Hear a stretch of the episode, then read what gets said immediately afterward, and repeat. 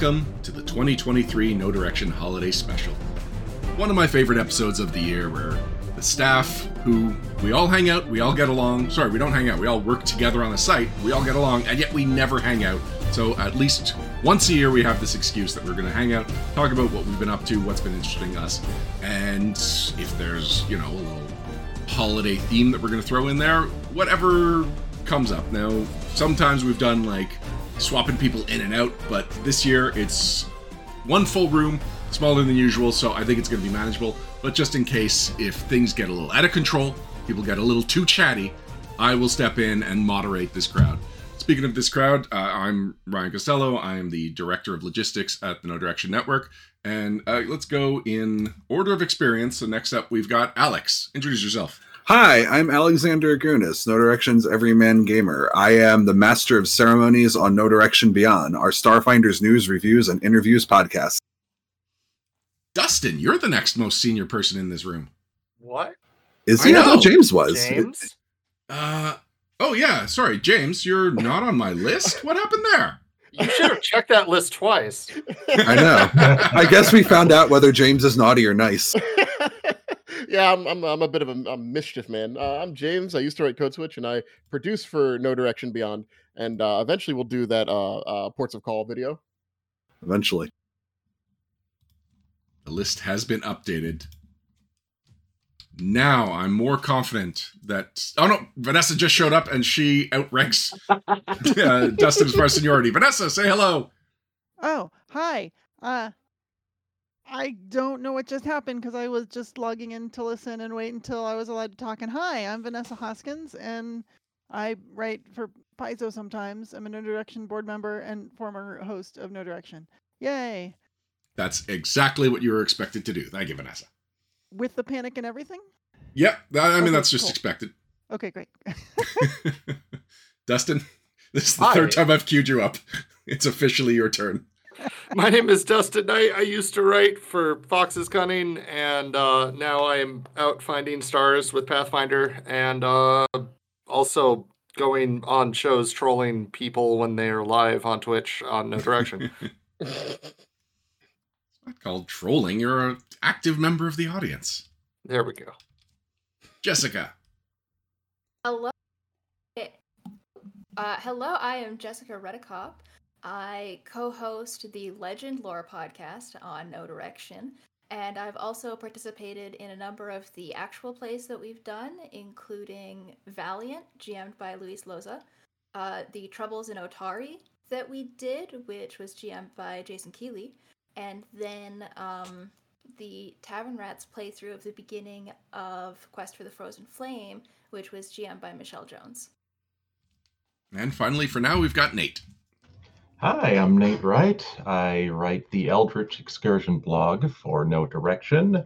I am a freelancer with Paizo Experience, and uh, I love making monsters and weird stuff. Weird stuff is right. Uh, Sometimes when I have to do the shares for your blogs, I'm like, how do I sum up this blog in a hundred characters? Like, what has Nate done to me? Ah, and it's fun putting you through that challenge. So I thought we would just start by reflecting on the year. And the way I figured we would do that is if you were to sum up this as the year of the blank from your point of view, what would it be? What how would you fill in the blank? Let's, you know, as, as many words as you think that blank needs. And Alex, we'll start with you and I'll mix up who gets to start as we go along. All right. So for clarity, since I'm going first, is it like from the, the the perspective of my role in Know Direction, or just me as a person?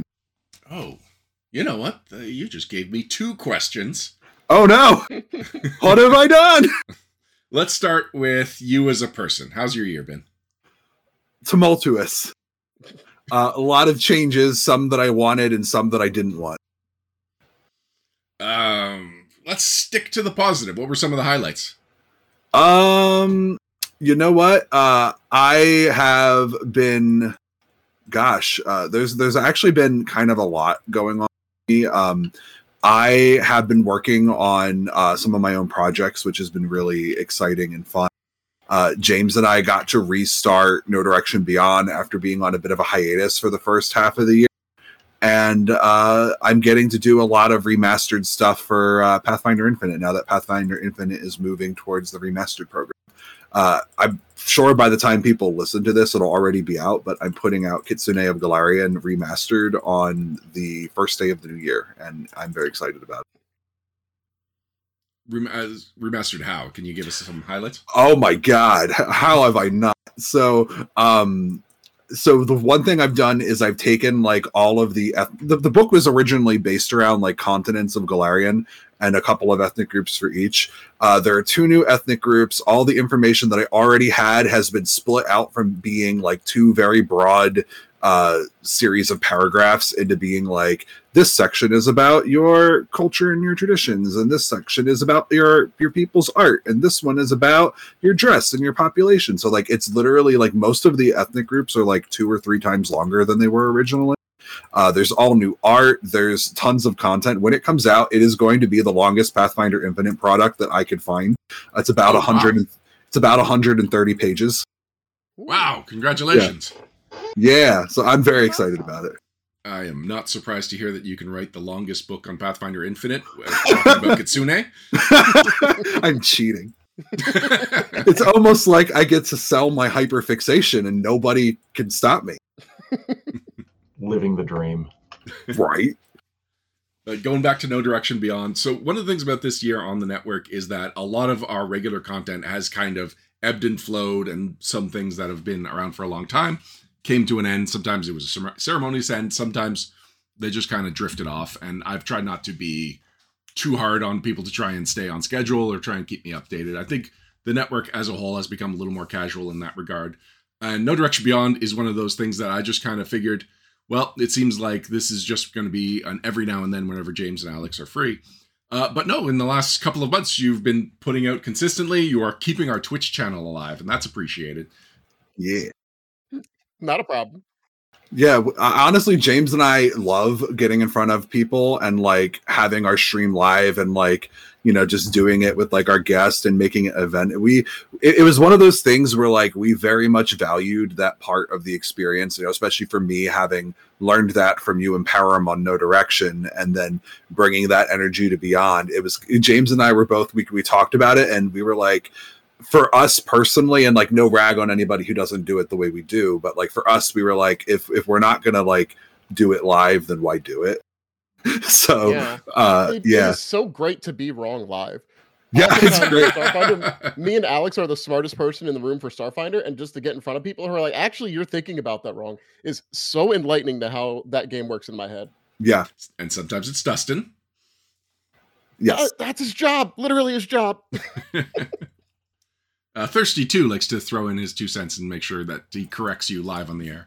Oh, he does. He does. Actually, as a matter of fact, um, this year, one of the things we did with the Starfinder field test uh, for second edition being announced, uh, we had like a whole bunch of uh, Star uh, Starfinder friend folk people on the show. Like we had an episode with uh, Thirsty and Jenny at one point, and uh, Thirsty when, when we did our our own impressions of it first before we had them on, and uh thirsty was like oh you weren't you weren't gonna have me on. You weren't brave enough to like do this in front of the audience with me there. I'm like no no no. We just wanted we wanted the focus to be on us and our opinions first so then we could give the podium to you guys. He's like yeah sure. Thirsty thirsty james and i have a really fun dynamic like that. It's very enjoyable James, how have you liked producing full time? Uh, it's it's been fine. At, at first, it was a little bit nerve wracking, uh, getting everything right. I think it took my third episode to learn how to do scenes, which is like something that I could have spent 15 minutes doing a YouTube video for. Um, but it it's been fun so far. Uh, I've enjoyed it as a challenge, um, and it helps keep me uh, interested. Basically, uh, I have a tendency to have my mind drift in between topics. Um, that's just uh, a a problem with my brain. Uh, but having to constantly keep everything kind of on track, uh, I think I makes me focus more on the overall experience. So it's been good.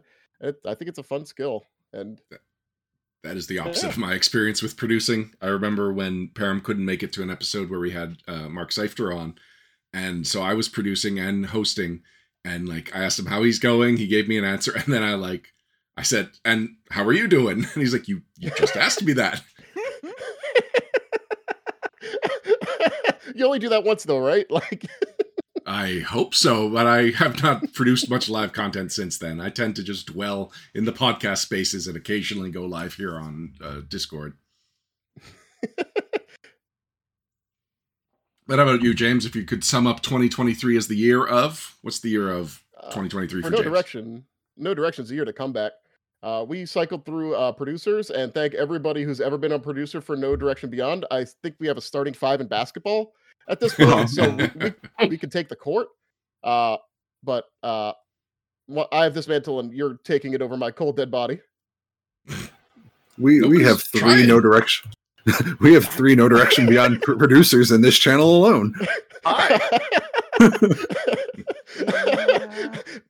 They're like Baldwins in Hollywood. You just can't keep tripping over them. No, see, but that's the thing though. Our show is so great that like literally over half of the people who have ever been like master ceremonies on our show either were part of Paizo or or not master ceremonies like hosts or, and producers in general like either went on either were part of Paizo like Owen or went on to Paizo. So it's like yeah, we're we're the we're the baller channel. James and I know it. It's good. It's, an impressive pedigree. I, I, I don't like to toot the horn that way, but you're not wrong. No, no, get get we next the next thing we got to do is we got to program a soundboard for the show and then you can toot the horn as much as you want. oh no. Oh no. don't tempt me. Don't tempt me. And then you can get an image of Doctor Doom tooting as he pleases that appears Yes! alongside the horn. Classic. All right, now, now I have to. Thanks, thanks for the extra work, everybody. It's Christmas.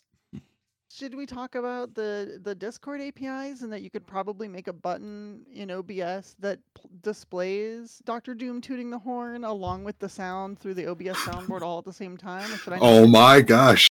We gotta ki- we gotta we, we gotta we gotta tap the lore that is Vanessa and like make this happen. Oh, We can have our own emojis and one of them can be don't know how Doctor to do Doom. it. I just know it's possible. so yeah, year of the year of the comeback. Personally, the year year year of just growth. Uh, with a child that's almost uh four, uh, I'm learning a lot, and I get to troll her because uh she started to have an identity, and it's fun messing with that. yeah, four is kind of a sweet spot as far as like getting a little more independence back as a parent. Yeah, I could just like leave her and she's fine. Uh, I'm trying to get all of my associated friends to call her Bandit. Uh, what? because uh, she watches Paw Patrol and she doesn't like bandits. Um, so just to tease her. Um, Are there a lot of will pay dividends bandits on next. Paw Patrol? There used to be. It seems like there were they they've I thought- down I the bandits. I thought Bandit was Bluey because Bandit's the dad in Yeah. Bluey, isn't I've never seen Bluey. it? Well, What? And your life is not complete. Bluey Oh, is like Very good. actually a legit show. Like Bluey is pretty good. Oh, I'll take it into consideration. Sorry, I think you're on to Vanessa. Sorry, I just jumped back in there to try to finish that.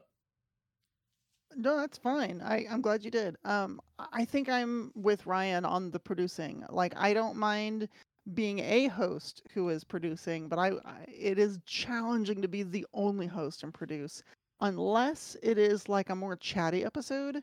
So if you're not showing off a new book with art and all these different scenes and stuff you want to set up ahead of time, it's fine. If it's just like we're interviewing so and so to talk about what it's like to blank, like that's fine um but otherwise yeah it gets it gets really challenging to focus on like do i switch to the next scene or do i switch back? And is everything aligned and looking good? And it's like oh gosh it's just so much pressure. Well, you are much better at handling production related fires as they break out because as soon as anything goes slightly wrong, I am I have no skills, I have no talent for dealing with that stuff.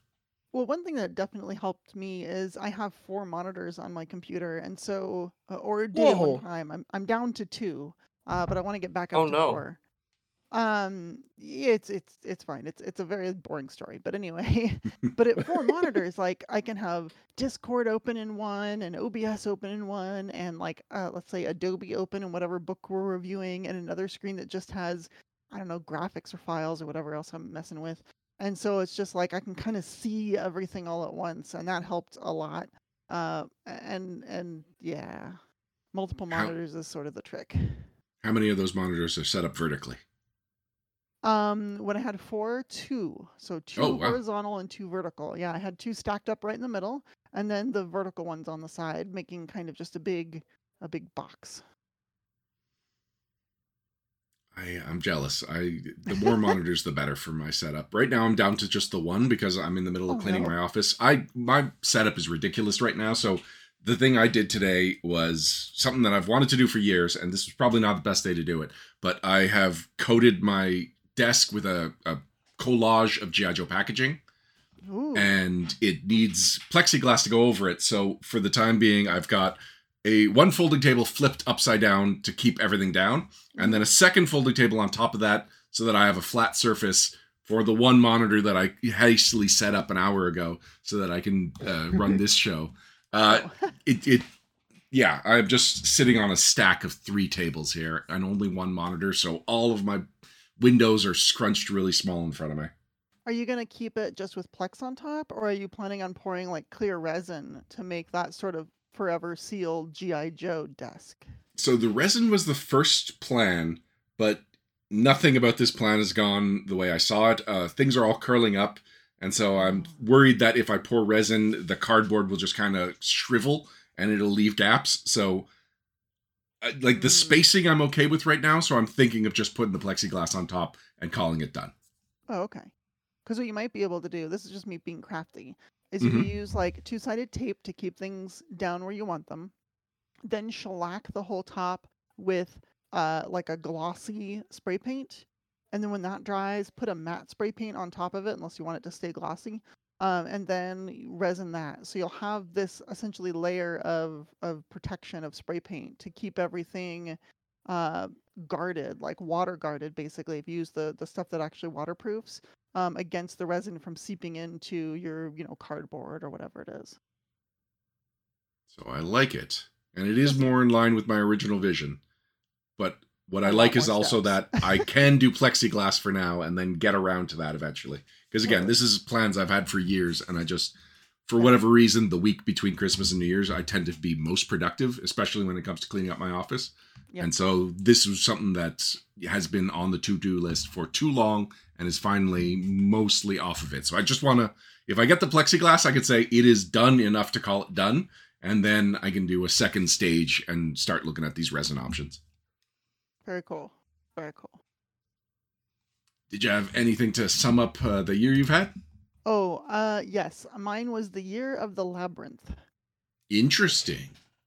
Um, similar to Alex's experience with the year of, of just things constantly changing and being in turmoil.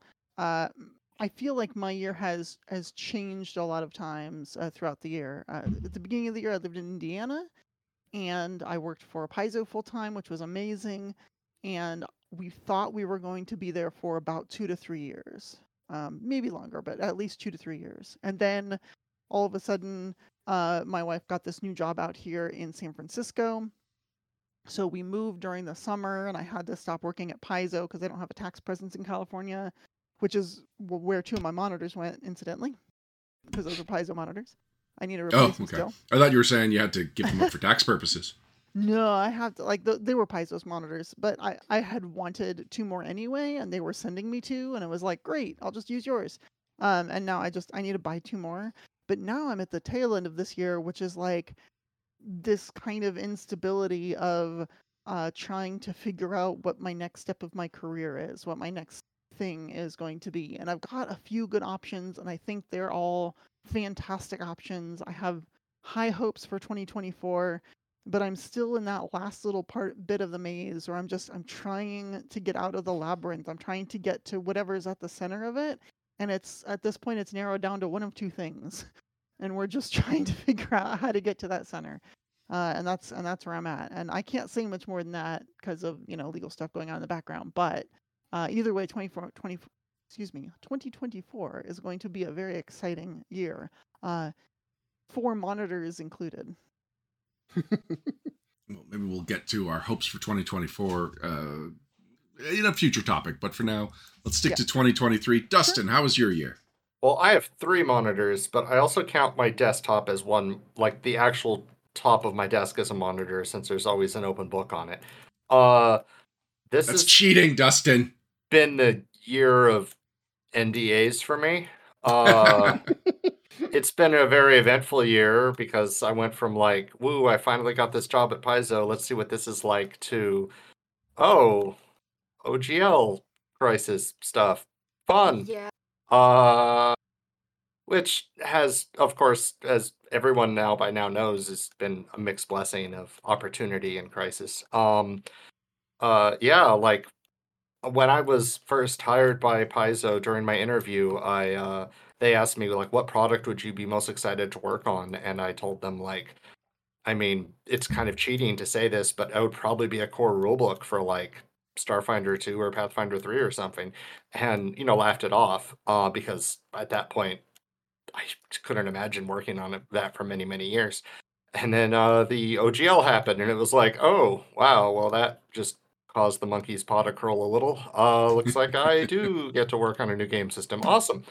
Um, and yeah, working on the the remaster, and then working on uh, uh Starfinder 2. Um, it's been it's been a whirlwind of uh experiences a lot of incredible experiences working with some some very very very very skilled people and uh getting to learn more in this last year than uh i have uh ever before in my tabletop design development whatever skills uh Wow, I really butchered that sentence, but I'm really tired. I'm still a little sick and uh, tired from Christmas. Um, uh, plus, you know, I moved to Minnesota. Uh, I mean, I've moved twice in the last year, I guess, if you count also moving to Redmond and then moving to Minnesota. So yeah, a lot of big changes. And uh, if anyone out there wants to see my work, you could check it out at starfinderplaytest.com uh, for all the latest and greatest Starfinder 2e news and and field test goodness. Um, Yeah. Now, how sick are you right now? Should I move on, or can I have some follow up questions? Oh, please ask ask away. I'm good. I'm just it's just uh, occasional uneasiness. Uh, I guess you could say, but no, I'm fine. Please go ahead. And did you only start working at Paizo this year? I'm gonna say, well, as far as stuff anyone here cares about, yes. Technically, I started like November of last year, Okay. but the first month or so is like learning, you know, teamwork and and Slack and like style sheets and like how to log your hours and you know, there's, there's a lot of there's some onboarding. Um, and then Christmas break there was like little things like the Angels of the Drift and and stuff like that, which is the Starfinder comic that I did the back matter of like very early on while I was there. But um that is such a sentence that only makes sense in gaming. Like, oh, it's little things like the Angels of the Drift. Little things. little Uh, things. Yeah, Dustin and I were were a cohort back in in December, Yeah. or November. I mean, Yeah, th- that's more in line with the timeline I pictured. But then the way you were talking about, it, I was like, was it only a couple of months ago? Like, has Dustin really done that much in that little time? No, I- I mean, you said for the last year, and yes, the remaster. I'm shocked at how I'm shocked both with the remaster and Starfinder 2 how much work we've got done in uh, the amount of time we've had. But uh, it's been it's been all guns blazing, and uh, it, it's kind of amusing because I've been told by uh, veterans at the office like it's usually not this crazy. Like don't don't don't don't get scared. And I'm just like I wouldn't know. like this is uh, my first office job. This is my first Paizo job. Uh, this is this is what I know of as normal, other than the uh, the Christmas break when nobody was in the office. But you know, um, so yeah, it's been uh kind of yeah. Everyone everyone already has. I mean, everyone I've heard talk at like PaizoCon says when you get hired by Paizo, you'll like there'll be some big thing, and you know you'll hit the ground running. So I've definitely felt that. We'll get back to you for some more stuff, but let's move Sure. on right now to Jessica. Jess, you've been sitting very patiently. Thank you. How are you doing? How's your year been? Uh, I'm doing all right. Uh, 2023 for me was the year that Rage of Elements released, and so that was very exciting. like Alex was talking about having a project that you're writing where you're basically just uh, engaging in your hyperfixation for like money. And that is very much what Rage of Elements was for me. Like, I, it is wild to me that I had the opportunity to have such a big part of that book in what feels to me like so early in my game design career. Early in your game design career, you're a seasoned veteran at this point. I I I guess like when you look at the like freelancer cohorts, you could say that I am a seasoned veteran of the people who are currently freelancing for Paizo. But when you look at the industry as a whole, it doesn't feel that way. I feel like I'm still in the beginnings of like if I want to pursue doing game design full time, I'm still in the beginning of a journey of uh, what impact I'm going to have on the industry as a whole. But Interesting. I find you are one of the more impactful people that I know as far as the time you've been in the industry.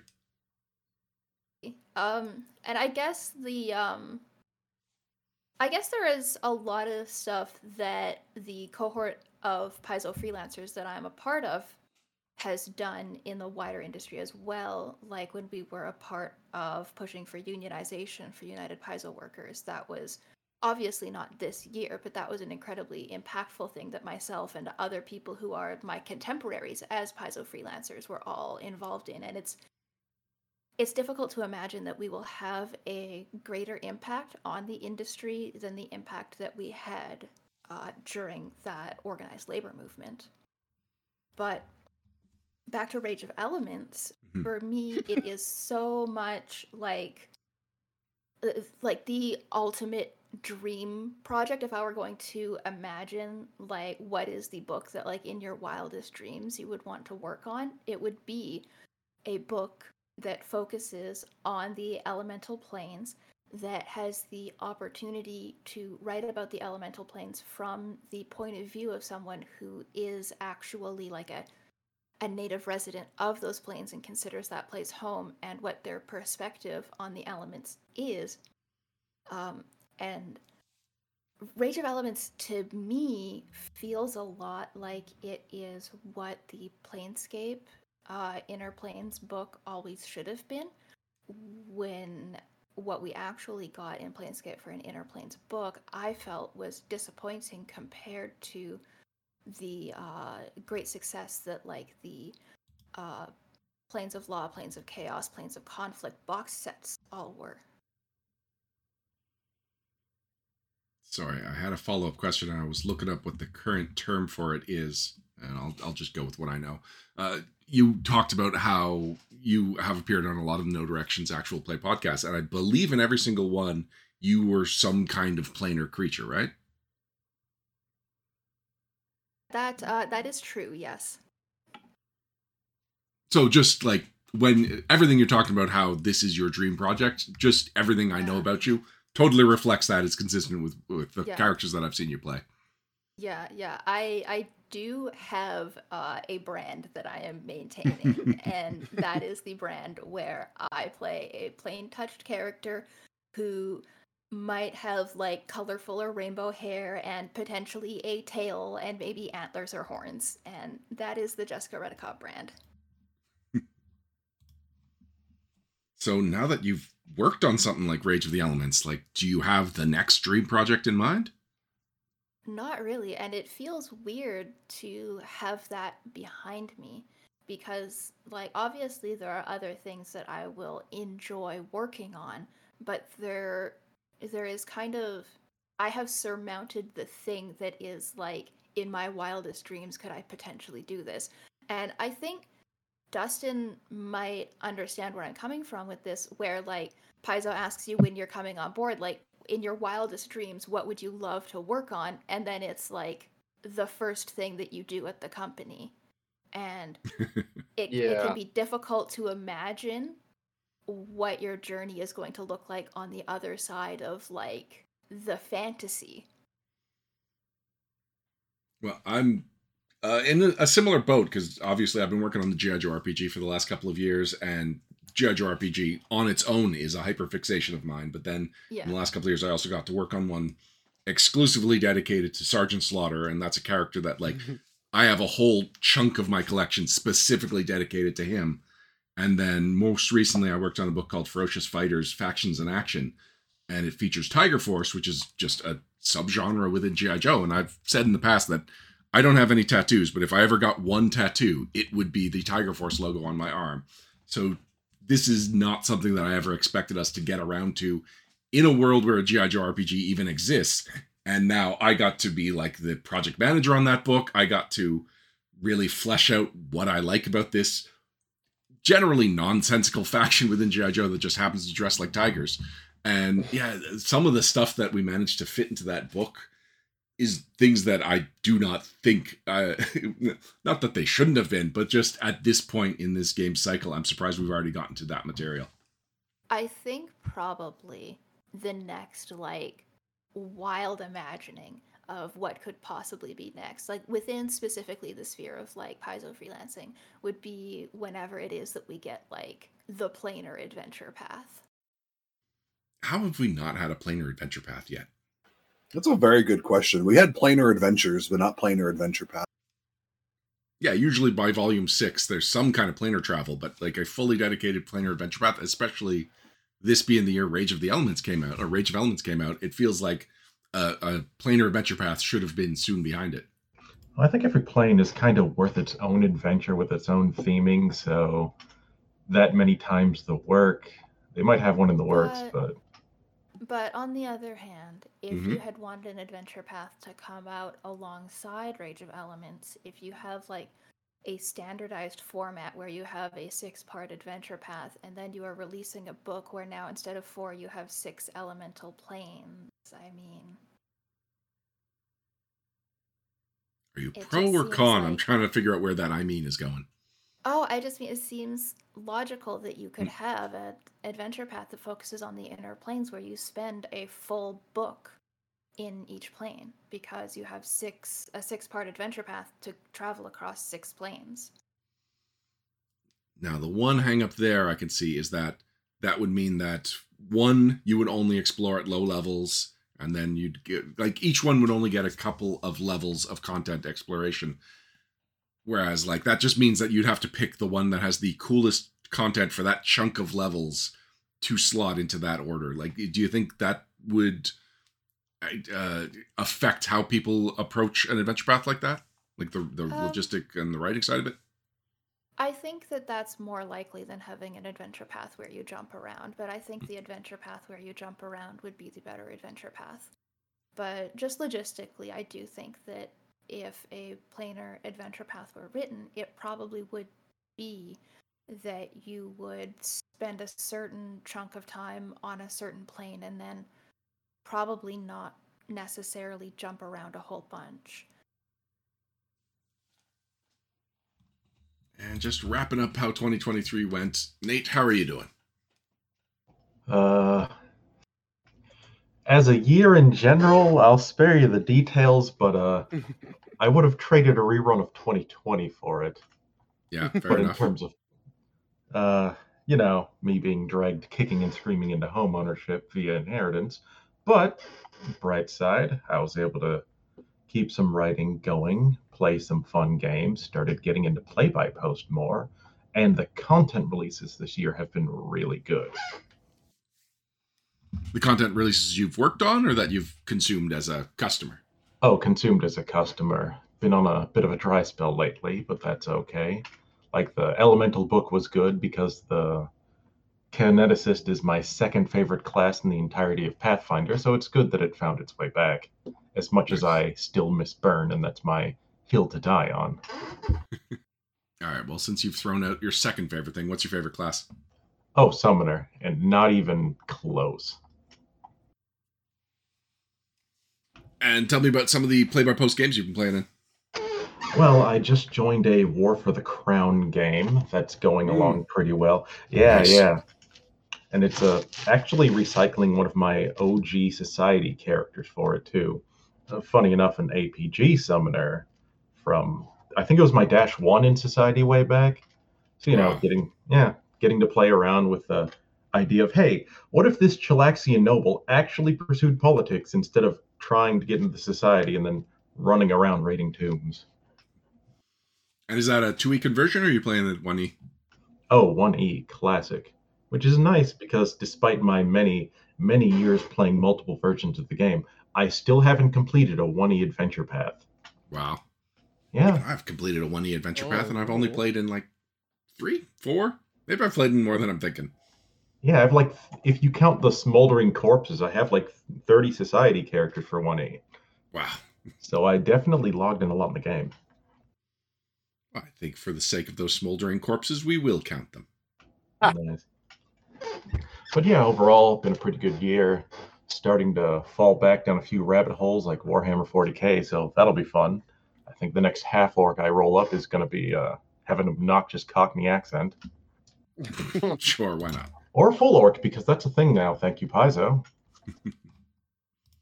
So yeah, which one would you choose? uh, Given the both options, Uh, both options for what? for Oh, the orc. full orc or half orc. Probably full orc because you know you get the flavor, you get the full orkiness, and you get to do all the smashing and all the looting and all the breaking and yeah. Also, so I can use one of my 200 orc miniatures as a base. I went way too ham on those guys. I have a horde army and they're not even good. Like I get, it's fun to lay them on the table, but it takes forever to move them, and they all just get wiped out due to these obnoxious shooting armies. yeah, I remember from my Warhammer 40k ga- days, like I also started with an orc army, and uh, the idea of having that many orcs on the table is fun and intimidating, and people are usually impressed, you know, when the game starts. And then when your first turn starts and you have to just move them, you start realizing maybe I'll get more vehicles, maybe I'll get a couple of biker squads. and then you realize, oh, I have to paint them, all of them, and Yeah. that's uh, you wonder why I stopped playing the game for half a decade or more.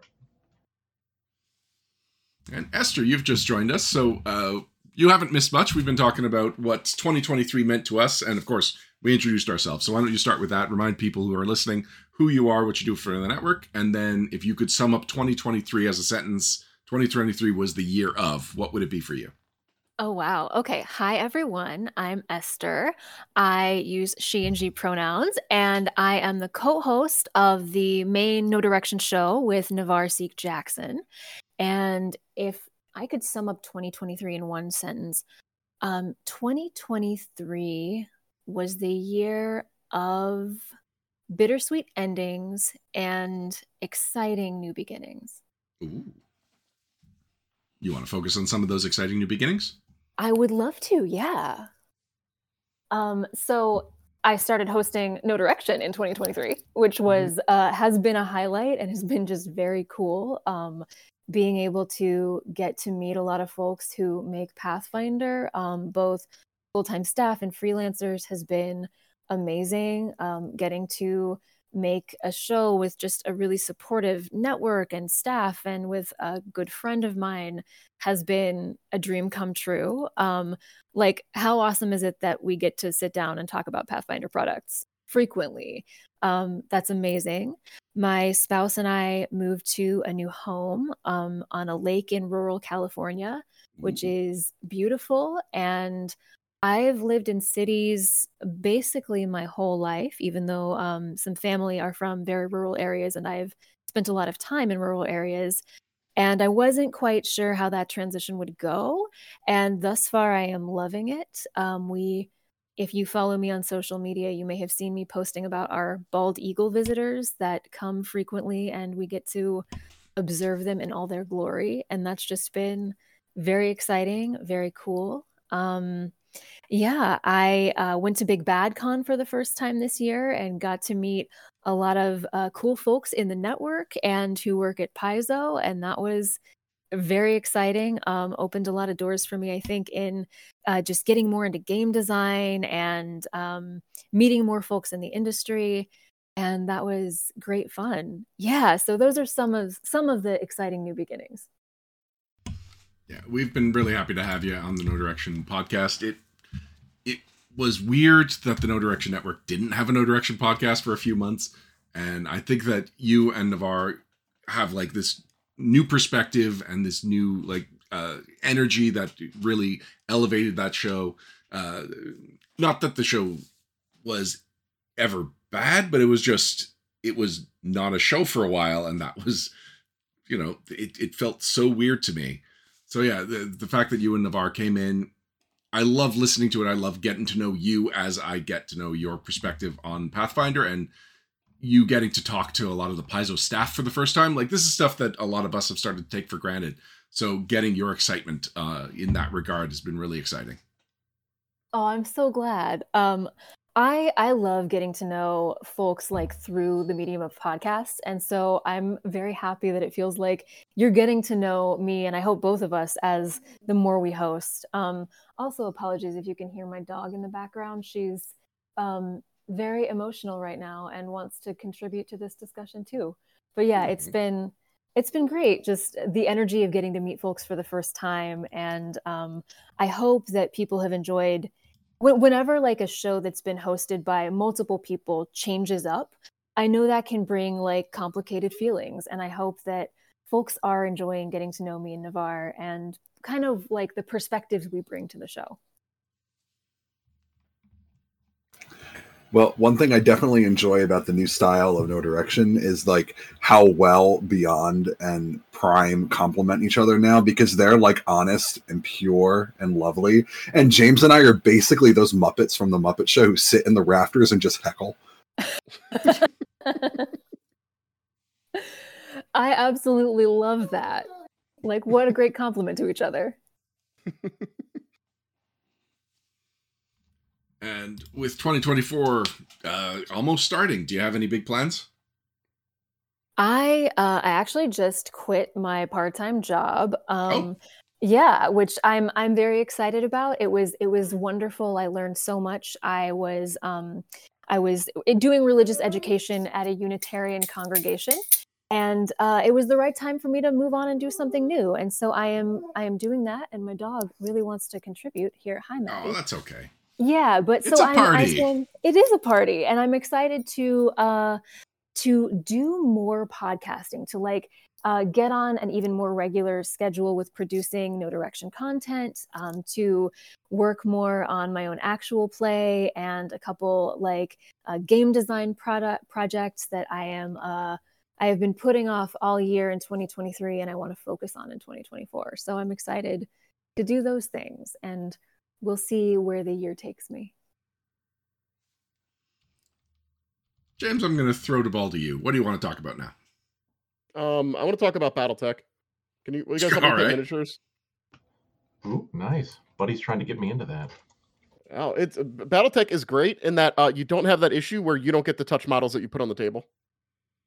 Uh, BattleTech has a uh, same turn format, so every action happens uh, simultaneously. So you don't have to wait a whole turn to touch your models and then have to just pull half of them off. Uh, you get to do something, which is always good. It's usually fatal, but you get to do something. How does how does that work?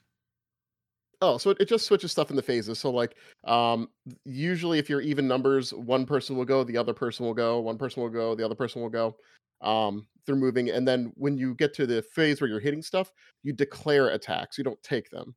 So once all the declarations are made, then you start running through the attacks. And at the end of it, you basically have this big list of things that will end up being damaged at the end of the phase before it transmits to the next one.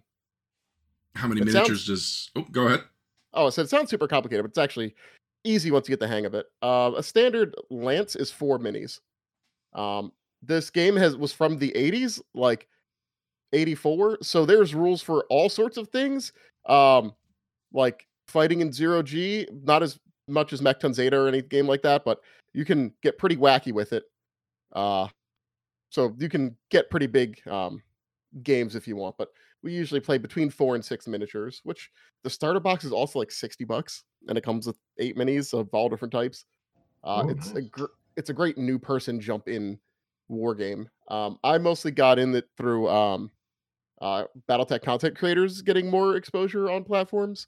Um, and then once I got into it, starting to see all the influence that it put into other game systems uh, has been very rewarding because I feel like I was missing part of the sci-fi canon uh, that was uh, filled in there, and somebody who really likes mechs from the start. So uh, yeah, uh, if I give you all battle a BattleTech mech, will, uh, will you paint it for me? The, the timeline is very long. I, I could, you could give it back to me in five years. Okay, so you give it to us, we paint it, we give it to you, and it becomes part of your army. Yeah, yeah, you can paint it however you want. I, I, I just, I want, I want beautiful expressions of you. Can I do one of the ones with the guy that jumps on people's heads that you were telling me about over boba on Saturday? Yeah, yeah, I could totally do that. Okay, I think it was called the Hunchback, right? Oh, th- I could give you a hunchback. That's that's kind of what they do. That's not literally what they do, but I can give you a hunchback. I love hunchbacks. Hunchbacks have big, uh, big fight people in a parking lot energy. That's, I mean, that that's Philadelphia in a nutshell. I would like the Philadelphia mech. I'm actually getting a a- 3D printer. Oh, I love a fire bat uh, with one PPC on like an ice planet, just running around being like, "Who needs heat sinks?" Jerks. I I'm actually getting a 3D printer for for Christmas. I was just waiting until the uh, like end of uh, December there.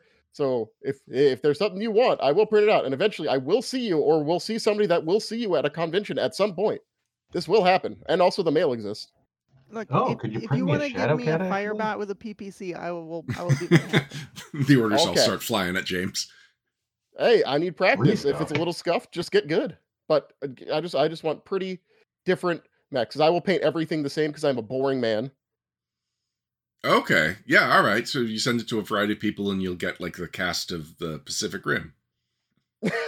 Hell yeah. yeah, the cast of Pacific Rim, Megas XLR. Uh, what what are what are some other just mecha shows? Which is That's it. Those are the random only two mecha shows. no, it's You ever you ever see that meme of like World War II guy looking at a pinup in his tent and it's like a, a World War II like Rosie the Riveter picture and then like World War III is like an anime nerd looking at his anime pinup? That's gonna be me, but your hunchback is gonna be covered with fox foxtails and shit. It's gonna be great. I'm so excited. I'm I'm so ready for it. Also, uh, there was a BattleTech cartoon in 1994, and is exactly as terrible as you would expect a cartoon from 1994 to be. You know, It that is- remi- Oh, sorry. Oh no, no, go ahead. I was going to say that actually reminds me. I did get into Armored Core 6 recently, so I've definitely been hitting that mecha vibe. And some of the meme builds people have made. Megas XLR, colors included, is a mech that someone made in Armored Core. Someone made a mech based on Mr. Krabs, and it's terrible, Oh. and I love it. I love. I played an adventure path. I played a Rappan Athuk for I think four levels with actual Mr. Krabs as a skinwalker. It's very good. I love that I story. took the the the treasure seeking uh glo- goggles or whatever, give you treasure scent. Uh, I was a sailor. I protected people by getting them on my boat, and I died by falling into lava because I was greedy. It was it was perfect. It was perfect, Mr. Krabs roleplay. No, Mr. Squidward. me money. Remember me, buy me money. But I'm taking it with me into the pot. But why did you join a second adventuring party? Money. they, have, they have money, of course. and it's Alright. Rappan Athuk. Rappanathic, everybody dies. So James, I am going to take you up on it. If you send me a mini to paint, I will try and paint it for you this year. Oh, like I said, timeline is is very is very loose. It could be uh, take your time, no rush. As long as quality is also loose, then I'm your man. Oh, if you color it in Sharpie, it will be put on the table the same as everything else. I'm not going to discriminate. If you want to do glitter paint, I'll take it. Oh, I have Amazing. a lot of glitter paint. I know you do. You got two girls.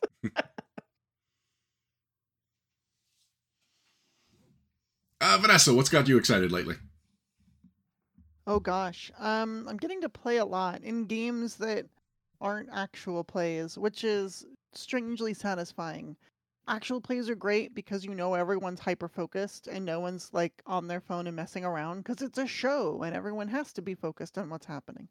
Uh, so there's a little bit of that, but it also means like you can't just do stupid things and references and dumb jokes because you know there's there's, there's an actual play. You have to be serious. You have to make it good. It's cinematic. Uh, and instead, you can just make stupid PFS characters that do dumb things, and it's just it's wonderful. Um, I'm getting back into Pathfinder Society for the first time in a couple Ooh. years uh, s- Nice. since second edition came out. Basically, I had to dust off my 2000-1 character and everything, and be like, "Oh, I've got a whole level of experience. How about that?" You And playing uh, local or online? Uh, playing local. Um, Nice. San Francisco has a much better Pathfinder Society scene than rural Indiana. So What? I know. No way. thunk it? Who'd have thought? Uh, Surprise boy face. And and a local group even convinced me to run a, a game of uh, of Ruby Phoenix. So we're Nice. gonna do Fist of the Ruby Phoenix starting in January, and that's gonna be freaking awesome. Um, there is. I'm just gonna say this. There is a specific. I'm trying to figure out how to do it without being spoilery. Mhm. There is a specific arena map um, that I really want to make 3D terrain out of. And if you have played it or GM'd it, you probably know which one it is. Uh, because it is one of the only ones that would highly, highly benefit from 3D terrain. And I think it's going to be excellent. I've, I've already watched a lot of like, um, the people who design houses, architects. Architects? Uh, like, you know, architects make th- little tiny models of the houses and they're really good at Mhm. doing like fine detail stuff with Yes, I did foam that for core. three years. It sucked.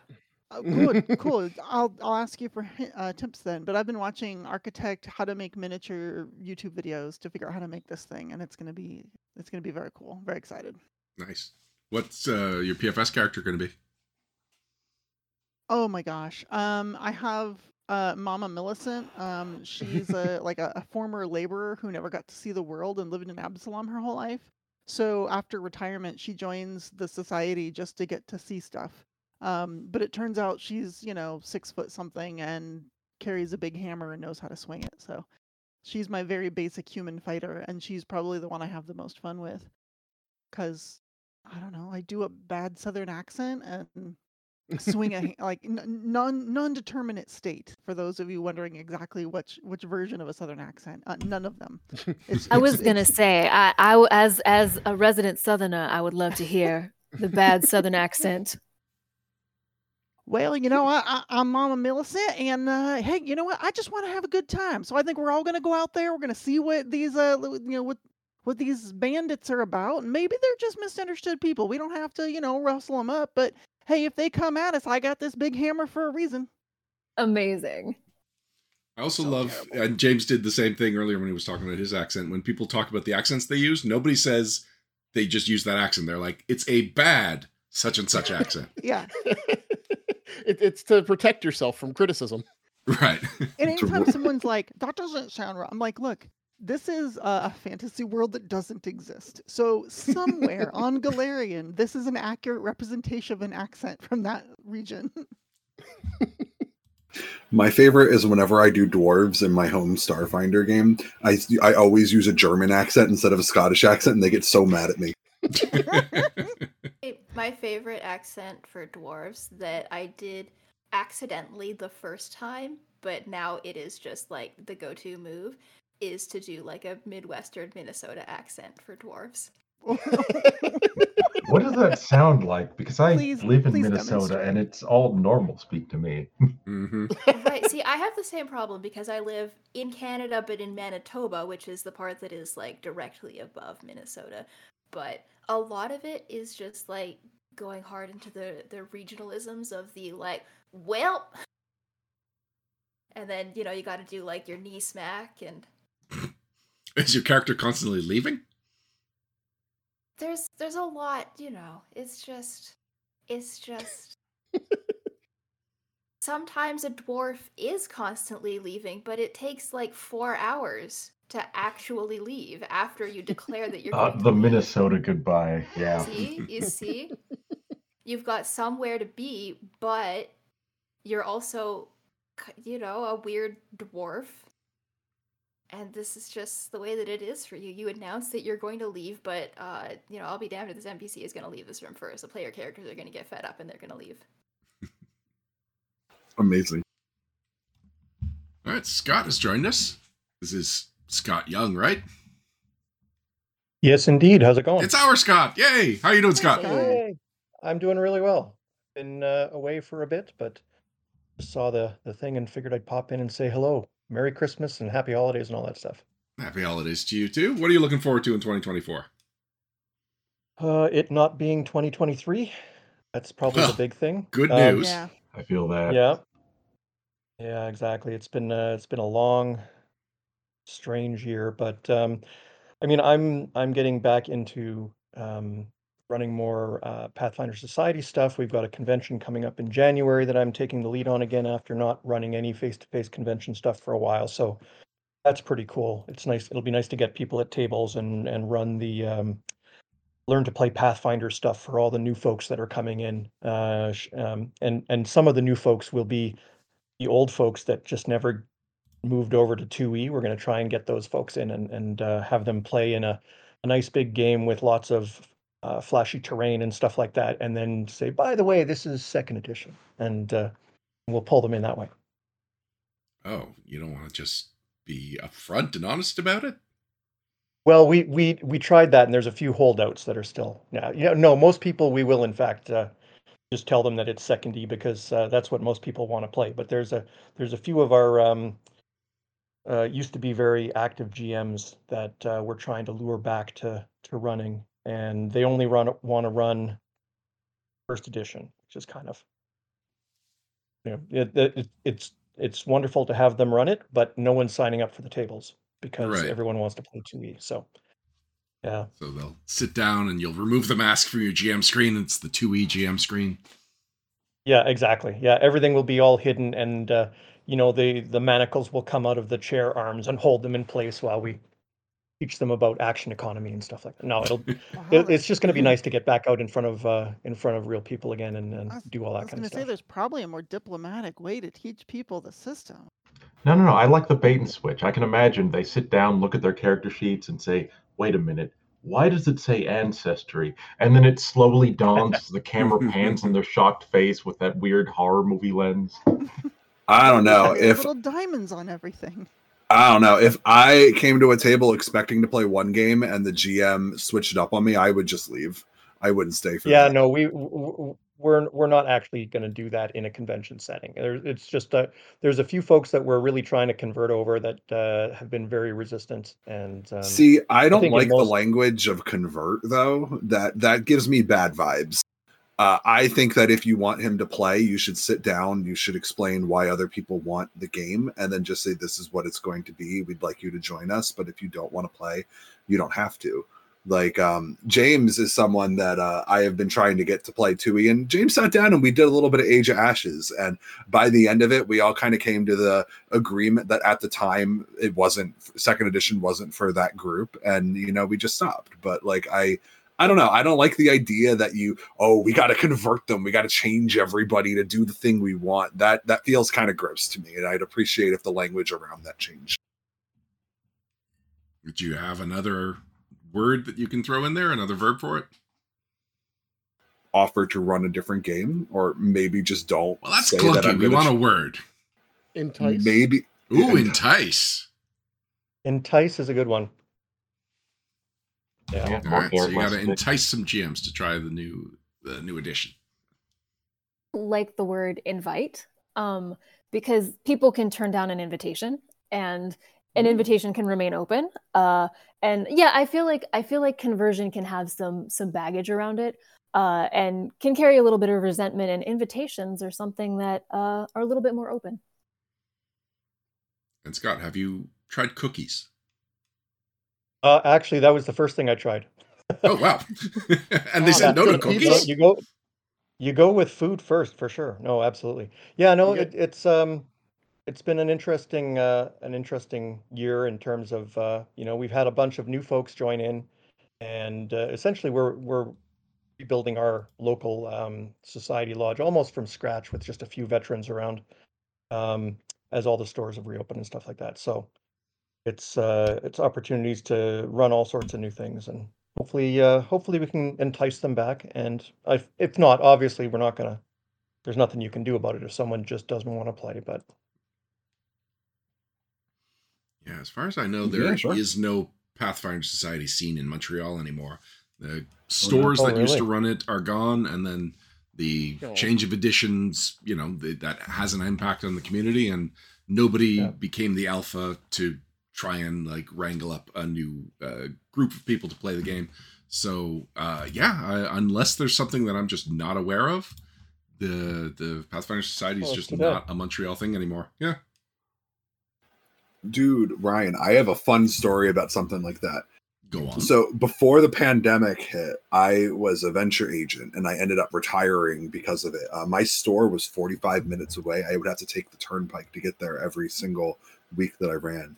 And when it was over, I was just like, you know what? I've I valued having that two hours of my life still there and like you know my, my time needs changed so i ended up dropping it and what ended up happening was like a year or two, a year year and a half ago is uh, uh, a kid uh he at the time he was probably like it, it was it was eric james. He's like 16 Yeah, 17 like running 16, 17. yeah going going to our first edition games and he came up to me. He's like yeah i'm done college now and i want to be the new venture agent. Can i Hmm. can i do that? Can i have like the stuff you were using? And i'm like yeah sure. Here's the login passwords. Here's the stuff. Go for it. So now uh, that store has second edition and it's fun. It feels like a nice passing to like the next crowd. I'm like i don't have time for this right now but like you do. You're young. You you can do the commute please take over. It was really nice. And uh, so Van is also in the chat here, and he just weighed in that, yeah, he's uh, also in Montreal, and he runs everything online because just the local scene. That's that's what's happened to the local scene, unfortunately. Like the language barrier on top of it doesn't help, and uh, yeah, uh, game stores in general they're kind of spread out. We've got a couple downtown and a couple of off the island. But nothing in my area right now. Everything, like you said, a 45 minute drive, Alex. I think that's about what I would have to face for my nearest game store.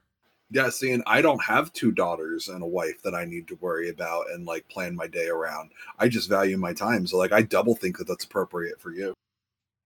You have Yeah, to, you, you, give, you're, give it you're- 2 years. Yeah, Uh, not not not about not about children, but give it two years because people are going through a renaissance of playing games like Magic that are like high earners for stores, and eventually those players want to do other things, and then you'll see tabletops I think come back. Mm. I'm wondering how that's going to be with all like the the Wizards of the Coast magic drama we've seen over the past year. That that's been one thing that I've been watching. I feel like this has been the year of like industry shakeups and like just major blunders from some of the biggest names in the industry. Oh, it's been ridiculous. Yeah, this is the year of the drama. Yeah. like we started it with with the OGL, Yeah. and then like it, it just like it seemed like every other month Wizards of the Coast was just I mean, if you, you want to, if you want to talk with Wizards, I, I would even argue it kind of started last summer with the Magic 30th anniversary and the the fake proxy cards being sold in the three hundred dollar booster packs and and the announcements of all the uh like Universe Beyond tie-in collaborations with like sock companies. Um. Dustin, are you suggesting it was smooth sailings for Magic players up until mid last year? Oh year? no, of course not. Oh, don't get me wrong. I remember one year for uh, a core release that everyone was complaining about the rules changes. I made a fake tombstone and I wrote on it Magic the Gathering, and then I wrote every year from the year Magic came out to that year a reason why I've heard people say this will be the death of Magic. Like it had all the old drama on it, like Chronicles, white bordered cards. Like it was, it was great. Everyone got a really good laugh out of that uh, then a little bit of a cry because we're also. I mean, there's the old line of uh, people would com- if Wizards of the Coast put hundred dollar bills in booster packs, players would complain about how they're folded. Oh, wow. Not to say the complaints we've all had this last year or two have been unfounded because they haven't been. There's been some some serious problems. Um, I mean, problems enough that Wizards came out and apologized and said, "Yeah, these are problems. We're sorry." um, yeah. Jess, what about really you? What are you used- excited about for next year? Oh, me? Well, um, oh, well, I said Jess, but sure. Go ahead, Dustin. Oh, I'm sorry. I was yeah. Oops. Um. Okay, I'll just go you ahead go then. first. Sure. I'm really excited uh for right now because I've been working uh the last couple of days on my home campaign. I'm really excited to play around in the planes of metal and and wood. Um and use all the Rage of Elements stuff because I started my campaign as very elemental themed and then Rage of Elements was announced and came out. So it all has kind of blended in nicely including like having a great moment in the campaign where the planes of wood and metal could be easily introduced as like they're back ah let's all do cool stuff um but don't get me wrong my biggest excitement is starfinder 2e playtest coming out like at gen con Yeah. i'm gonna be like I, I really hope i can make it to gen con um even if i can't just seeing people play and talk about it and it, whatever is is gonna be amazing and touching. His real favorite That- thing is getting in- ready to traumatize my poor player character with the planes of wood and metal. Yeah, Dustin, I appreciate that you said that what you're actually most excited for is the Starfinder playtest, but I'm going to choose to pretend you didn't say that, and I'm going to just hold in my heart that you, while working on Starfinder 2, the thing you are most excited about is, in fact, Rage of Elements. I'm to I'm gonna mean- lock that away in my heart and keep that forever. I finally got to run this big boss fight a couple weeks ago that I've been planning for for a long, long time. Where the PCs like unlocked a big chunk of Altrea, the Lambit King, and and like all this deep Pathfinder lore and like elemental Yes. planar lore. So I'm like, I'm still so really excited and thrilled about that. Um, Would you and it's been a nice break from from space elves. Don't get me wrong, I love my space elves. I love Starfinder to death, but you know, having a week of of being off work, I, I, all my vacation days, I've, I've kind of saved up for this last couple of weeks, so I'm really enjoying um just working on my own home stuff. Would you believe that he hasn't taken a single action to shoot my poor player character with an advanced space gun yet in our home Pathfinder game? I don't Not a it. single bullet wound in my character's fragile body. Coward. I All mean, right, it's Jess, a pretty officially your turn. sandboxy game. If if you go looking for it, you know, you might find it. Let's try this one more time. Jess, officially your turn. So, what was the question? What are you excited about for the new year? Oh, um, I have some like some work that I can't talk about that I'm pretty Yeah. excited for. I think uh, some of the people here might have some idea of what that might be. And that's all encompassing. Your entire life is revolving around everything ND- NDA'd. Ooh, well, you I know, mean- kind of. I mean, Like, that's what Dustin the- said. There's the NDA's past, NDA's present, and NDA's future. Ooh. That's kind of just the way that it is. Did they all visit you last night to try and set you on a proper Yeah. course? Of course, yeah. That was nice of them. Uh, But is there anything you'd That's a like to? That's a word you could use. Oh no, um, yeah, I have some projects that I'm excited to work on that I can't discuss explicitly at the moment. Mhm. Um, I'm also excited. Uh, I'm running a Strength of Thousands game, and I'm, I'm excited for Nice. the player characters to finally uh, finish their perquisite and like maybe get into something that isn't like the first 10 pages of the adventure. That'll be very exciting. That is the most intimidating thing about that adventure path. I feel like it would take ten years. Yeah, yeah. I mean, I'm I like that they're taking their time with it and it's led to some really great roleplay and I imagine that it's going to continue to be pretty slow because I really want to give them the opportunity to do all of that like interpersonal roleplay or like getting to know the other student NPCs and the teacher NPCs. And so I'm glad that it is taking kind of a slower pace that lets them focus in on the like smaller roleplay moments of what they're doing. But I, I mean, we're, we're also going to be playing this adventure for I don't know, like the rest of our lives at this rate.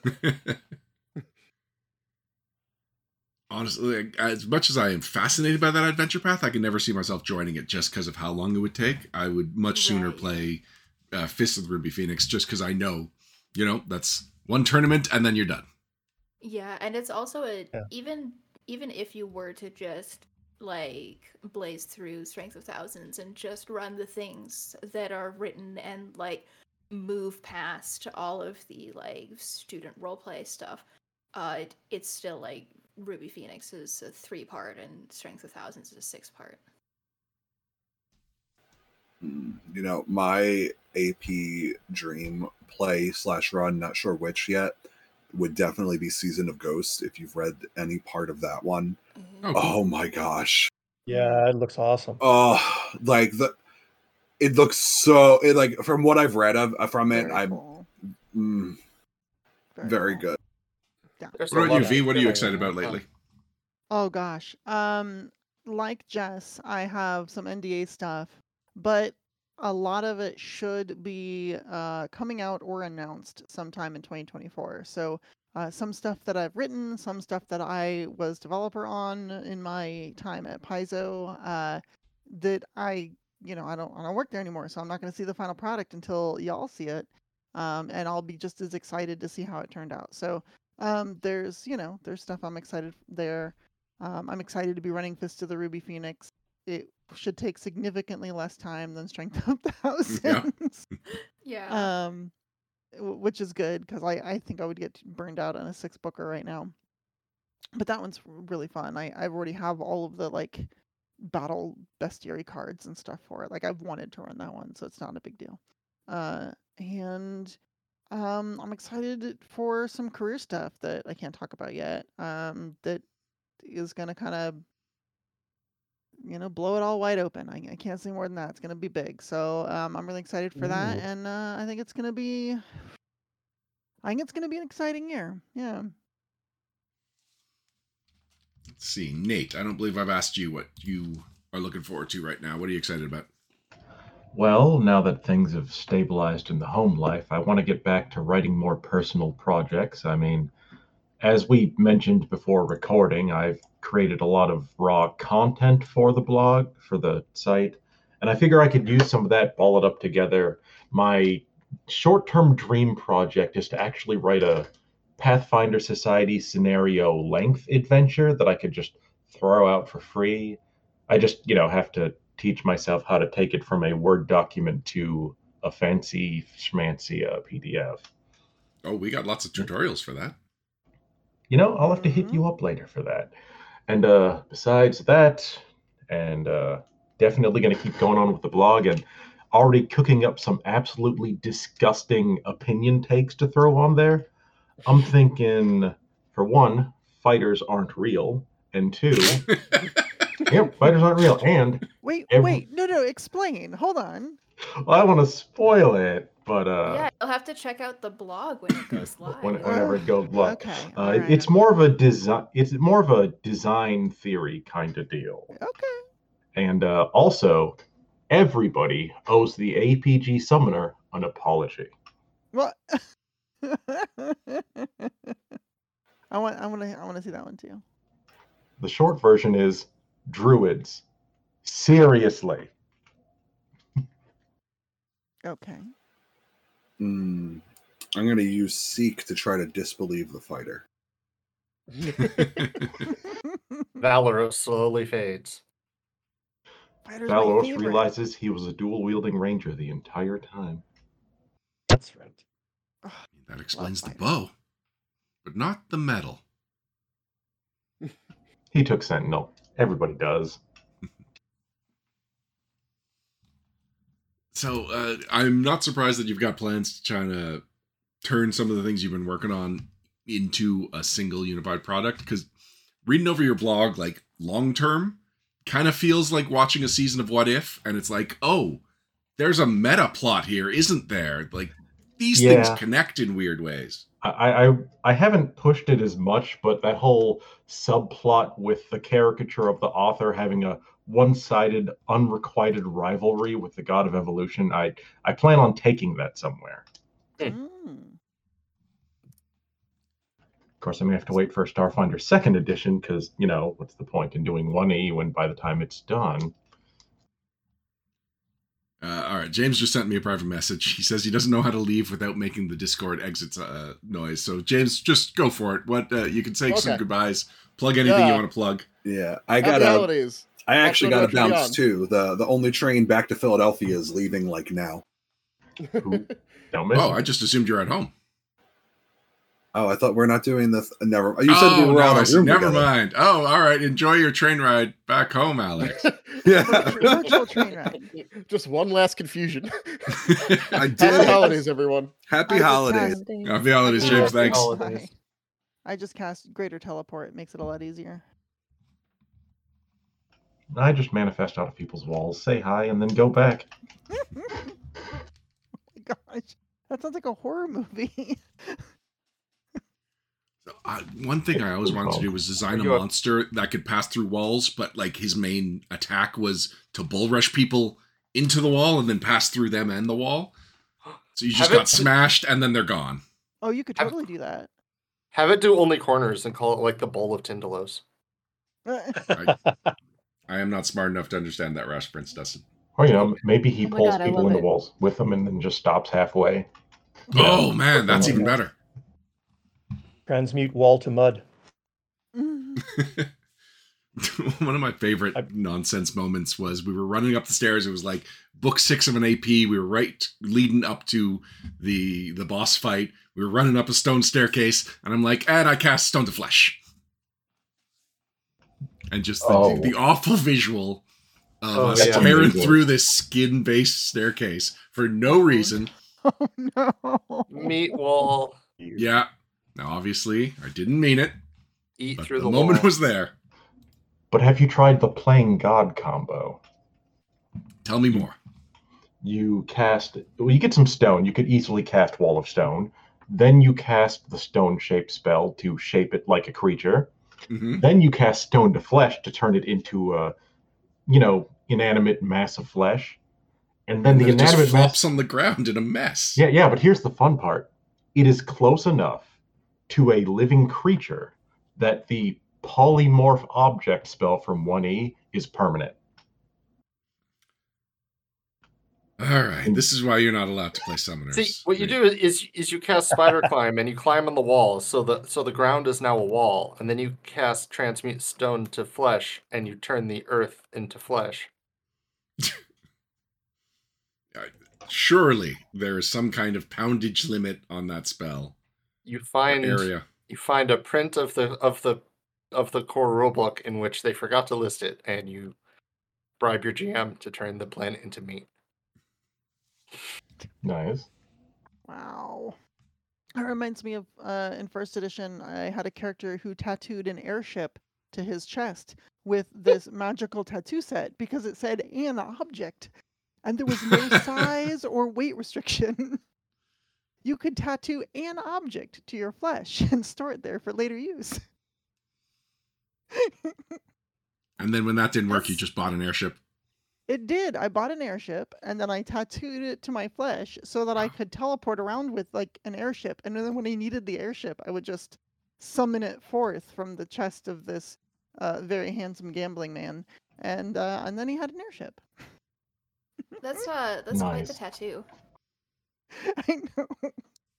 The tattoo didn't Yeah. have to be to scale, did it? No. Didn't say anything about it. All right. Just magically storing an an object on your own body in the form of a tattoo. A You castle know, we an should be the right? people that are most sympathetic of like those. Clearly, the intent is of a certain size, and yet we are the worst. We are the ones that are obviously going to exploit the things that we should know better. No, that can be great because you know you say a castle is an object, right? Then you fly above the enemies, and you're like, hey, uh, they all need to make a reflex save. What are you doing? I'm dropping the house on him. So, as the GM in that situation, I would go into extreme detail about the weird feelings of having your tattoo turn into a house as it then plummets down 100, whatever, however far the distance is. Just allow it, but remind them if if they could do it, so can your enemies, and they're watching you and learning. That too. Also, that's a good way to populate an area. yeah, no, I mean, look, some people. That's actually how our with- city was designed, I think. oh no. Oh, yeah. I mean, look, some people fight with swords and bows and little spells. I fight with the housing market. Drop a house on people in this economy? Yeah, that's way too expensive. Just find a really big rock. Drop some logs. Dustin, why are you typing your comments instead of sharing them? I just used to that. Okay, okay. For those wondering, I just wrote, "We built this city. We built this city on rules, lawyers." See, it wasn't worth saying. No, it, it was, but you really should have committed. Is all I'm saying. that is one thing I miss in Pathfinder Second Edition uh, from First is the way you could completely break the game to do really dumb stuff that was never intended nor wanted at the table. It really was. a How dare a they make a balanced game? I know. 1E really mean- was the game of all time. I mean, I feel like a lot of it is just because so much of the rules elements were never intended for players, since monsters and players had to kind of operate the same way. Yeah. You can Oh, nice. elevate that experience as well if you insist on playing Pathfinder 1E with all of the 3.5 books Oh and Jeez. all of the 3.0 books. Uh huh. Madness. including like the April Fool's editions of Dragon magazine. Yeah. That that is when you really get into the weeds of like asking your GM if you can take something, and then they like look at you. They just say like, "Do you want the enemies to also have access to this option?" Yes, Yes. chicken infest Uh-huh. every enemy Bring it on. all the time. Bring it on. It reminds me of the silly day I made uh, like a half giant monkey grip something in 3.5 that could wield a Monkey grip. yeah yeah that could wield Oh uh God. like gigantic quarterstaff that did 66 damage or something. It was basically uh this this monk would pull a tree out of the ground and say this is my quarterstaff and swing that redwood around. Oh man. It was so dumb. My favorite my favorite was the Titan bloodline let you wield a gargantuan great hammer warhammer. Uh, but only a gargantuan warhammer. You can't wield a large warhammer. You can't wield a gargantuan axe. So I made a pixie, an atom, uh, an atomie. Uh, so it's a tiny creature, and oh, and you could wield it one-handed. So I'm dual wielding gargantuan great, great hammers or uh, warhammers as this tiny, three-inch tall pixie. And and you know they get uh, shrink object at will, so they could just shrink the warhammers into cloth and then like wear them like a dress. And I get a transformation sequence, and I just like roll around with these giant hammers. It's great. Wow. the closest I've come to that is a, a planned character for second edition that uh, a- a friend of mine came up very close to, but I'm going to do anyway, which is a sprite, like a little tiny sprite that has the is a giant instinct barbarian. So Yes. When you finally do really get frustrated about whatever, and she's going to be an envoy, so she's like very diplomatic. And when she gets mm. really frustrated, she grows to large size and starts smashing things up. Awesome.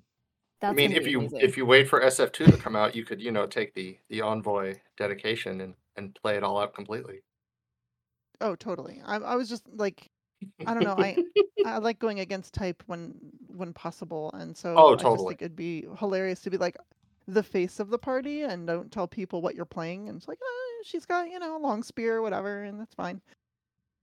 And then all of a sudden, just Rage.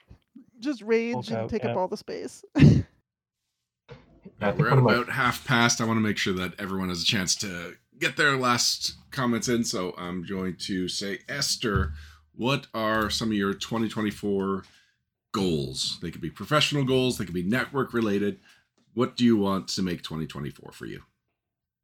Ooh, um, this is going to be really broad, but basically just chase things that I enjoy working on that really excite me. Uh, as far as network goals, um, I want to have like just more people on the show that I get to meet for the first time. Um, there's so many folks that we still haven't talked to uh, who either haven't been on the show at all or who have been before, but we haven't met yet. And uh, my goal is to talk to more of them, um, to make a couple actual plays, uh, some Pathfinder, some not, and Ooh. to uh, work on more NDA projects. I actually have some that I am not allowed to talk about yet, but will be excited to one day. And I hope to have some more of those in 2024. Can you give me a hint what non Pathfinder APs you'd like to, to run? Yeah, so I am actually uh, I'm part of another network called the Rainbow Roll Network, which is a queer and trans led actual play show um, network of of shows that support each other. And we're doing a pilot jam right now. And my idea is to run a game that is a little spicy in some ways called Bluebeard's Bride, uh, focusing on Oh. disability and the body and gender and i'm very excited about this idea uh, so that's my like main one that i'm planning right now i have a couple others on the, the back burner of my mind Nice. All right, Scott, how about you? What's 2024 look like in, you know, best case scenario? Well, I've got a few uh, few NDA projects coming up as well, um, Excellent. but I want to get back in into actual play. Um, I've been actually I've been listening to um, the Dice of Thunder podcast has been running through uh, Outlaws of Alkenstar, which uh, Vanessa wrote the first ver- uh, volume and I wrote the second volume, and it's just a, really re-inspired me about the whole actual play um, format. Uh, it's just been great to to uh, to go through. So I want to get back into that. And uh, I also have a couple of uh, Pathfinder Infinite uh, products that I'd like to take from the almost finished document through sort of, you know, the the process of making it look pretty and all that kind of stuff, and actually get it out onto the market. So, a whole bunch of things like that. So Dice of Thunder is a podcast that I started, and I thought I got a decent clip into it, but in my podcast addict, it says that I only got through two episodes. Uh, I do find that a lot of my regular podcasts have been infrequent lately, so I might add Hmm. that back into my rotation because I was enjoying that. Yeah, they've been uh, they've been weekly for uh, over a year now. So I'll try not to let that intimidate me. Uh, Dustin, how about you? You're muted, Dustin.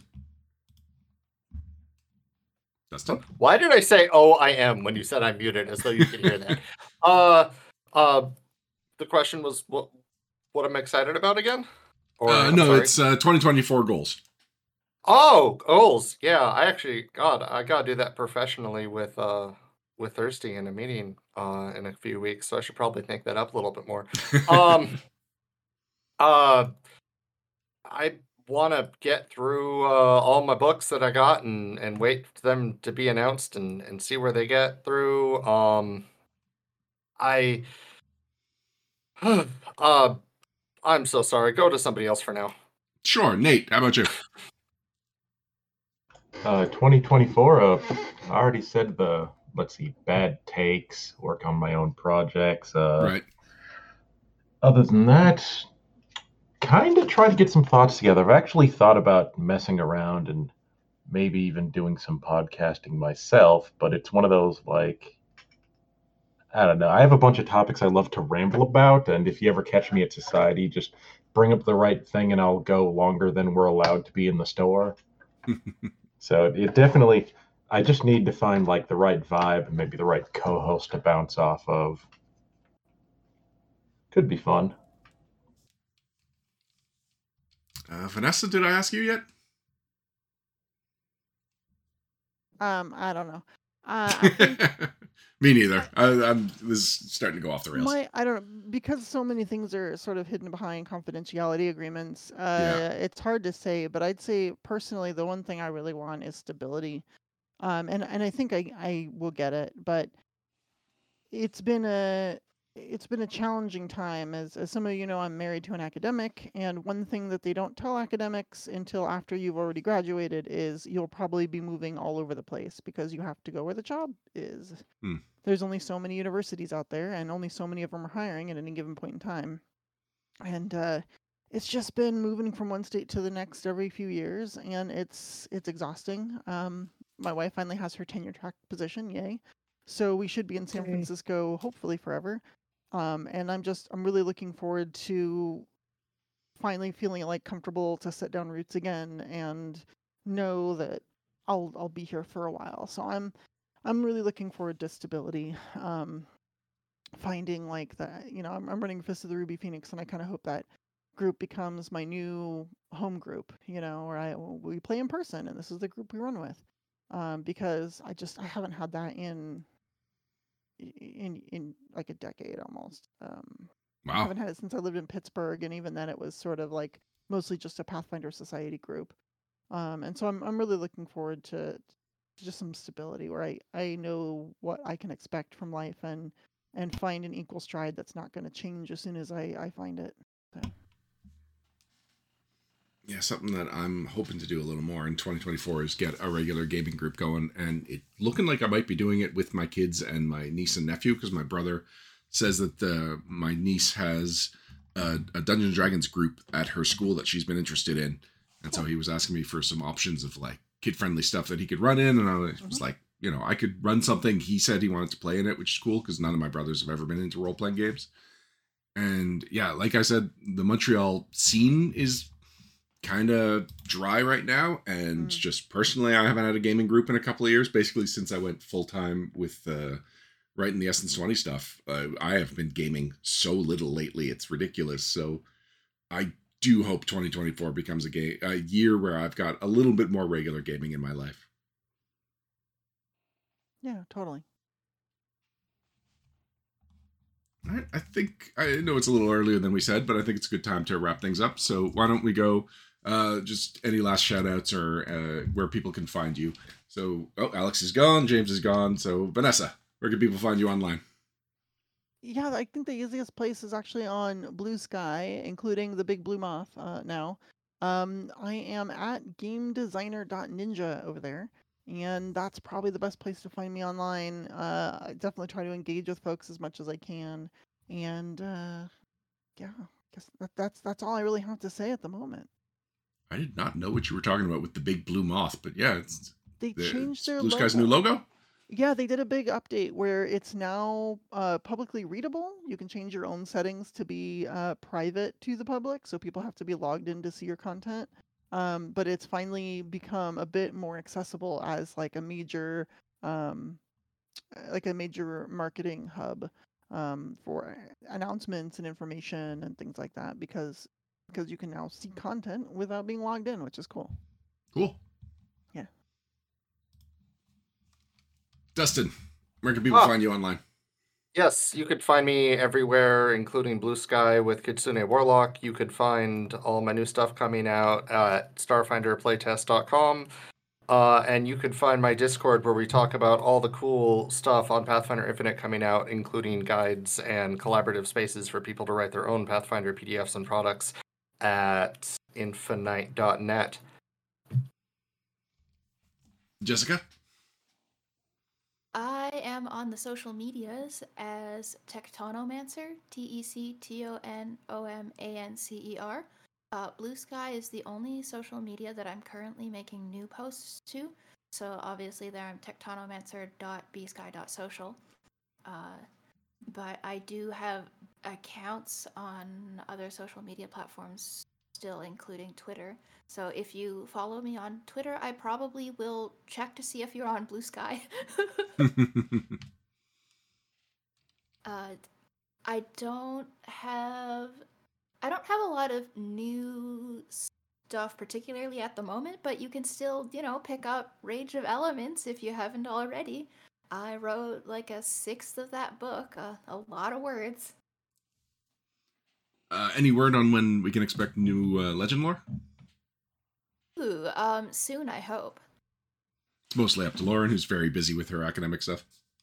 I think it's finally starting to calm down for her, but then obviously it was like straight into the holidays. So I think starting in the new year we'll be able to start recording again. All right, looking forward to that. Nate? Uh, I am both on the Cursed Bird app of Twitter and the new deal of Bluesky under Roscman, R O S C M A N, as the username. Um, still learning the faux pas and what I can and can't do on a Bluesky so far. Can't post GIFs, still bothers me. But I go on both sites, mostly share artist stuff, occasionally drop opinions that aren't quite enough to make an article out of. Can't post gifs. I No, try guess you can't. Yeah, yeah. How am I gonna meme if I can't do awful, janky two-frame rapid blinking animations? The cornerstone just, of uh, communication. You post the two frames as single images in the same post, and then everyone will understand. Hmm. Have to do some exploring. New There's ways to lot- fun post. Yeah, yeah. There's a lot of gifs that are like so ingrained in the culture that if you post a still of the gif, people will understand what it is that you are posting, even if it's not actually animated itself. Hmm. Might get into posting Simpsons frames. Those are always a classic. Scott, where can people find you?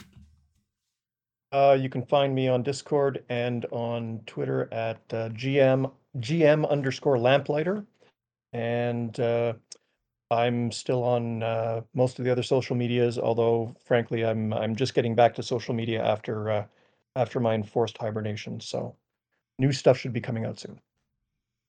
Have we ever discussed the meaning of lamplighter? Like why you associate with it? Uh, I don't think we ever did. No. Um, it's actually it's uh, stolen from a, a very good friend of mine who is an astronomer, but um, as an astronomer, he decided not to just do research. He was really about inspiring other people and sort of just showing them how wonderful and amazing the universe was. And so he sort of took the name Lamplighter as a sort of a, like a guiding light.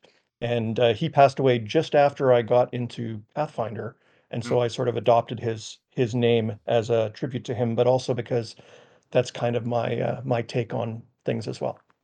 I'm glad I asked. And finally, Esther, where can people find you? Yeah, people can find me at Dungeon Minister on Bluesky, which I'm trying to shift over to primarily, and I'm still on Twitter.